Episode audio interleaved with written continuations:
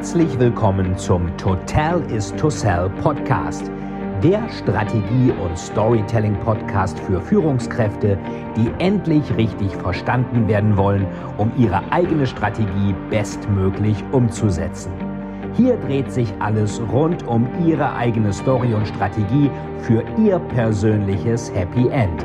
Viel Spaß!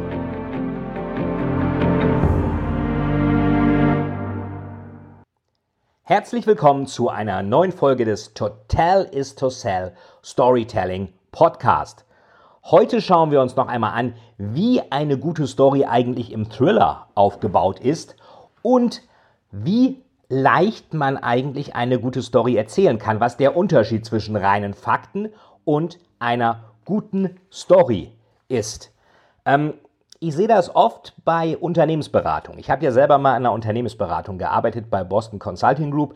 Ähm, was machen die? Die müssen ja die beraten, ja, aber die Projekte von denen muss ja auch irgendjemand kaufen. Also müssen sie dem Kunden natürlich sagen, was machen sie eigentlich gut, was machen sie besser als die anderen. So, und dann gibt es diese Pitches, wo dann praktisch die Beratungen zum Vorsehen, Vorsingen ähm, eingeladen werden. Ich habe da selber auch mal einen Artikel drüber geschrieben im Harvard Business Manager. Was überzeugt den Kunden? Ist 2013 erschienen. Ähm, ich kann den, der ist geschützt, den kann ich ja leider nicht verlinken, aber Sie können alle gerne mal oder ihr könnt gerne mal in die Datenbank vom Harvard Business Manager gehen und das da finden. Ähm, da hatte auch damals der Dietmar Fink, der immer die Berater-Rankings macht, einen Kommentar zugeschrieben und Burkhard Schwenker, damals der weltweite Chef der Beratung Roland Berger. Hat viel Spaß gemacht, das Projekt. Ich glaube, ein Herr Hermann hat auch noch kommentiert, der war bei Evonik in der Strategie damals.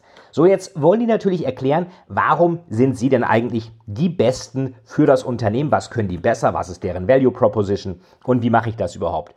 So, und ähm, interessanterweise ist es oft so, dass dann unheimlich viele PowerPoint-Folien gemacht werden. Die werden dann analysiert und die werden dann zusammengestellt und dann gibt es noch Backup-Slides und Nachkommastellen und Kager und das muss noch und die Marktanalyse, das stimmt auch nicht. Also es wird unheimlich viel an Analysen gemacht. Aber wer, wann, was, wie sagt, das wird irgendwie nicht beachtet. Das ist aber extrem wichtig, denn die Sache, die Art und Weise, wie ich mich als Team im Proposal darstelle, zeigt ja auch, wie ich als Team am Ende zusammenarbeite.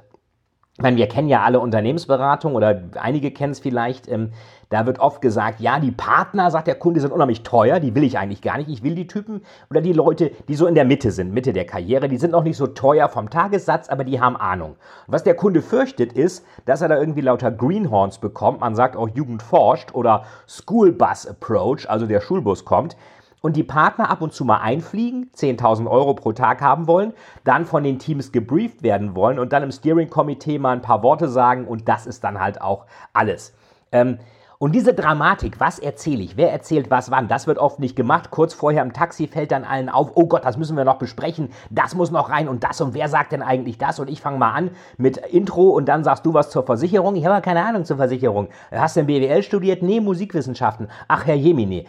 Also dann haben wir da ein ganz großes Chaos zum Teil, wer was sagt und entsprechend, ähm, ja, unkoordiniert ist das dann auch. Ein früherer Seniorpartner bei BCG, der machte das immer so, der sagte, bis drei Tage vorher wird gar nichts mehr an der Präsentation gemacht, dann wird rehearsed, dann wird gesagt, wer macht das Intro, wer sagt was, welche Metapher nutzen wir, wie spielen wir uns die Bälle zu, um mit einer guten dramaturgischen Story eben auch wirklich äh, dafür zu sorgen, dass der Kunde versteht, warum er etwas machen muss, warum er es jetzt machen muss und ganz wichtig, warum er es mit uns machen muss. Wenn eins von den drei Aspekten nicht erfüllt ist, dann macht der Kunde nichts. So, und ähm, oft ist es halt so, dass das nicht beachtet wird, dass dann irgendwie das Ganze relativ unkoordiniert äh, läuft. Und das können wir natürlich ähm, von der, von der Story-Theorie von Aristoteles und so lernen. Aristoteles nannte das das Ordnungsprinzip. Äh, also Ursache und Wirkung. Wahrscheinlich haben einige von euch kleine Kinder. Was fragen kleine Kinder immer? Äh, warum?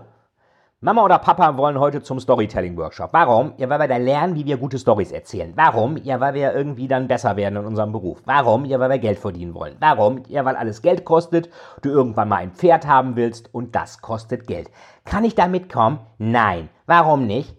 Also wir haben immer Warum irgendwie in unserer Kommunikation drin, schon als Kind. Und irgendwann ist dieses Warum weg und uns bleiben nur noch kalte, nackte Fakten. Und dann wird es halt langweilig. Und Aristoteles nannte das das Ordnungsprinzip und sagte, es macht einen großen Unterschied, ob eine Sache nach einer Sache passiert oder ob sie aufgrund einer Sache passiert. Ich kann also sagen, mein guter Freund war zu Besuch, mein Portemonnaie ist weg. Mein guter Freund war zu Besuch und deswegen ist mein Portemonnaie weg, gibt dem Ganzen einen völlig anderen Anstrich. Oder mein guter Freund war zu Besuch, meine Tochter ist schwanger. Sie ahne schon, mein guter Freund war zu Besuch und deswegen ist meine Tochter schwanger. Völlig anderer Hintergrund. Und das ist das Ordnungsprinzip Ursache und Wirkung. Oder der König stirbt und die Königin stirbt. Das sind Fakten hintereinander. Der König stirbt und die Königin stirbt aus Trauer. Das ist schon fast eine Geschichte. Wir fangen sofort an mit dem Kopfkino und fragen uns, hat sie ihn geliebt? Hat das Gift nicht gewirkt? Äh, hat sie das Erbe nicht bekommen? Also es geht sofort Kopfkino los. Wir sind also Teil der Geschichte, wir werden Teil der Story und wo man Teil von ist und nicht nur Zuschauer, da ist ein größerer Buy-in, das machen wir eher, akzeptieren wir eher, halten wir eher für notwendig und glauben es wahrscheinlich auch eher. Und das kann man engineieren und planen, wie das meinetwegen gute Beratung machen beim Pitch, dass die sagen, wir steigen mit der Metapher ein, dann die Intro-Story, dann die Absender-Story, dann die Überzeugungsstory. Und das ist wenn ich jetzt zum Beispiel ein äh, Buch schreibe, ist das ganz ähnlich. Viele Leute fragen mich immer, sag mal, lieber Veit, wie machst du das denn? Wie kommst du auf die Ideen? Also erstmal muss natürlich eine Idee da sein. Und ähm, wir hatten damals bei meinem allerersten Thriller Final Cut, da geht es um einen Serienmörder, der über Facebook und andere soziale Netzwerke seine Opfer auswählt. Ähm, das heißt, der äh, sucht sich seine Opfer über Facebook und wir haben überlegt, okay, was könnte man da führen? Jetzt muss man das irgendwie äh, überlegen, wie macht er das? Er macht das vielleicht so, da muss man jetzt gucken, was kann das Dramaturgische sein? Das Dramaturgische ist, es gibt eine Kommissarin und irgendwo in der Vergangenheit sind sich dieser Killer und die Kommissarin Clara Vidales mal begegnet. Und dann kann man das so machen, ich habe drei Akte. Das ist auch Aristoteles. Ich habe in meinen Thrillern immer drei Akte. Erster Akt, zweiter Akt, dritter Akt und der erste Akt endet im Desaster. Held wird mit einer großen Angst konfrontiert. Zweiter Akt, Desaster. Held wird mit seiner oder Heldin wird mit seiner noch größeren Angst konfrontiert. Dritter Akt, richtiges Desaster, aber gerade Wendepunkt, Happy End, alles wird gut. Oder wenn es eine Thriller-Reihe ist, wie die Clara Vidales-Reihe von mir, dann liegt das Böse am Boden, ist aber noch nicht ganz tot. Warum? Wir wollen ja eine Fortsetzung. Extrem ist das zum Beispiel bei den Saw-Filmen, also S-A-W, Säge. Kennt vielleicht der ein oder andere Saw.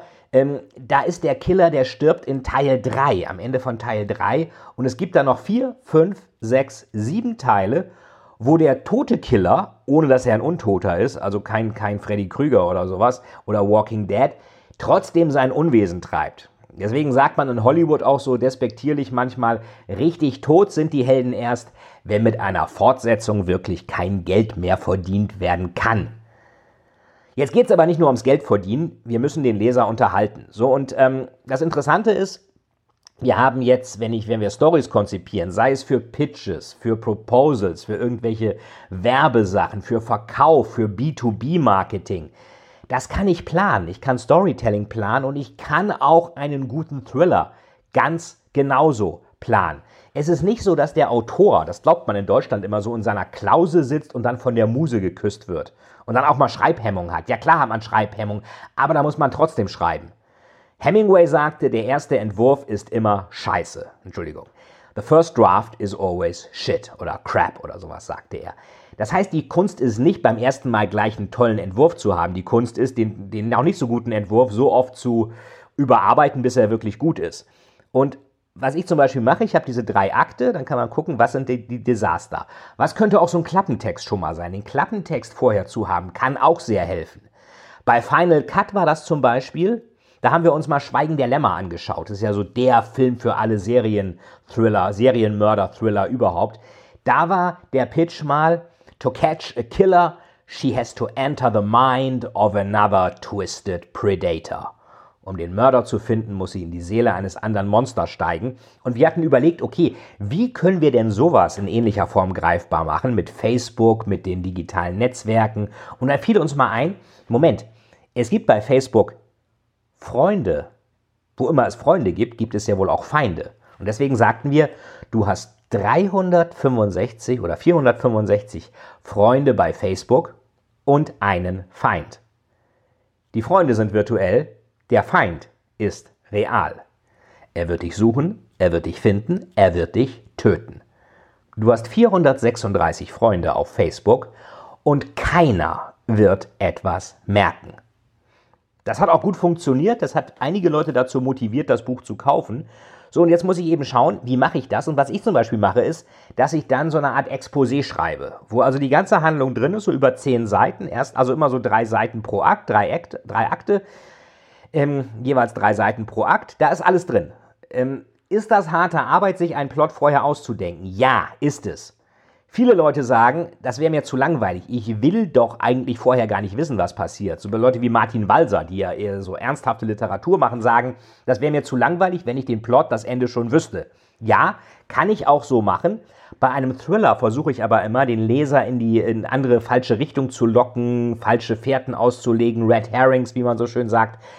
Da muss ich vorher wissen, ähm, was passiert. Und ich muss das Ende auch wissen, weil kurz vor dem Ende nochmal ein Showdown kommt, wo der Schurke nochmal richtig stark auftritt. Da muss ich auch wissen, was macht den Schurken aus. Ganz wichtig ist auch, der Schurke muss zuerst entwickelt werden. Erst der Schurke, dann der Held. Ähm, wer das anders macht, der macht den Helden eigentlich arbeitslos oder überflüssig, weil ähm, wenn es keinen Schurken gibt, braucht man auch keinen Helden. Genau das gleiche auch bei Ihnen, wenn Sie ein Produkt verkaufen sollen, das erstmal nicht so ganz greifbar ist, aber einen Nutzen bringen soll müssen Sie dem Kunden sagen, was sein Problem ist. Und dann kommt die Lösung durch Sie. Viele Beratungsunternehmen, viele Versicherungsunternehmen oder auch Dienstleister, Professional Service verkaufen eine Lösung ohne ein Problem. Und da wird nicht klar, was soll ich damit? Machen Sie hier Multi-Channel 2035. Was habe ich davon? Ja, dann haben Sie Multi-Channel, Online und App und Mobile und Click und Brick und, und Geschäfte und Shop und Shop and Shop. Muss man sagen, lieber Kunde, wenn du das nicht machst, dann frisst dich Amazon auf. Das ist der Schurke, die Bedrohung. Also der Schurke ist nicht unbedingt Amazon, die machen ja einen tollen Job. Aber für einige, deren Geschäftsmodell sie zerstören, sind die natürlich der Schurke. Und da müssen sie sagen, wie kann ich diesen etablierten Unternehmen dagegen helfen? So, und dann baue ich mir eine Excel-Tabelle, wo dann praktisch alle Kapitel untereinander sind. Und dann auch, welcher Schurke taucht auf, welcher Charakter taucht auf. Daran kann man, ich habe dann auch mal Farben. Grün ist der Hauptcharakter, Gelb sind Nebenfiguren, blau ist der Killer oder der Bösewicht. Und dann kann ich auch genau sehen, taucht der Bösewicht oft genug auf. Man kann das also sehr schön übersichtlich dann sich angucken in dem Excel und dann eben auch feststellen, passt das eigentlich alles so. So, und das ist ähm, halt äh, entspricht überhaupt nicht diesem Klischee, dass also der Künstler in seiner Klause sitzt, von der Muse geküsst wird und dann irgendetwas schreibt. Das glauben wir immer. Und hat auch Schreibhemmung. Also wie gesagt, es ist wichtig, überhaupt zu schreiben ähm, und, und, Schreibhemmung, ja, da muss man eben trotzdem schreiben. Wenn es nach Schreibhemmung geht, dann würde kein Autor wahrscheinlich jemals etwas schreiben, weil man oft auch mal keine Lust hat dazu. Man muss sich ja wirklich einen völlig neuen Kosmos so aus den Fingern saugen. Das macht, wenn es dann richtig läuft, auch Spaß. Muss es auch, weil der Leser merkt das, wenn es keinen Spaß macht, wenn man das lustlos macht. Aber es ist natürlich auch harte Arbeit. Und da muss man das eben trotzdem machen. Nehmen wir mal an, wenn Sie Klempner sind oder wenn ihr Klempner seid oder, oder Taxifahrer oder Bäcker oder Banker oder keine Ahnung was. Habt ihr dann Bankerhemmung, Taxihemmung, Klempnerhemmung, Bäckerhemmung, äh, Metzgerhemmung? Nein, habt ihr auch nicht. Ihr müsst euren Job auch machen. Und wenn der Autor Schreibhemmung hat, dann zeigt er eigentlich, er ist für seinen Job nicht geeignet. Also diese Schreibhemmung ist auch immer so eine Art romantisierende Version, die man da gerne irgendwie reindichtet. So, ähm, das ist also nicht der Fall, äh, dass, das, also, dass man so sein Magnum Opus macht und dann irgendwie vor sich hin träumt und auf die Muse wartet. Wichtig ist auch, was sind die Charaktere? Drehbuchschreiber machen das, Thriller-Autoren machen das, gucken sich dann an, wie heißt die Person, wo kommt die her, was will die erreichen, was macht die gerade und auch was ist die größte Angst. Und das ist natürlich eine Sache, die ihr auch sehr gut anwenden könnt, wenn es darum geht, meinetwegen Projekte woanders zu pitchen, bei Unternehmen, bei Kunden.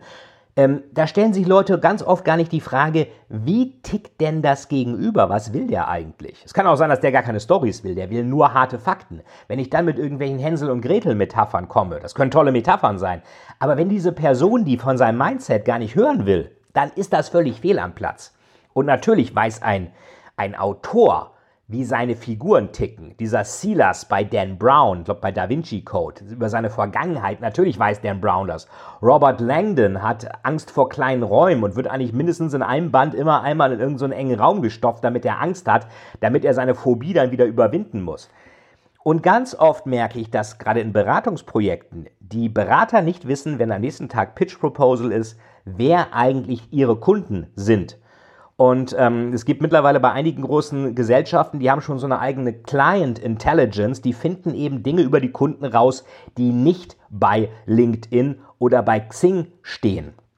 Gibt ja den schönen, äh, schönen schöne Beispiel, ähm, ich hatte das mal erlebt, da war ein äh, Kunde, der hat immer viel mit McKinsey gemacht, weil er den einen Partner persönlich kannte. Der war aber auch großer Der Pate-Fan und sagte dann, ja, ich würde das auch gerne mit euch machen, aber den Mac bei McKinsey kenne ich und wir sind befreundet, da kann ich ja schlecht Nein sagen. Da haben wir gesagt, ja, aber du weißt doch auch, das eine ist Geschäft, das andere ist Geld. Du weißt doch, was Don Corleone in der Pate dazu gesagt hat, wenn man Geschäftliches und Freundschaftliches vermischt. Der sagte doch so schön, Freundschaft und Geld, Öl und Wasser.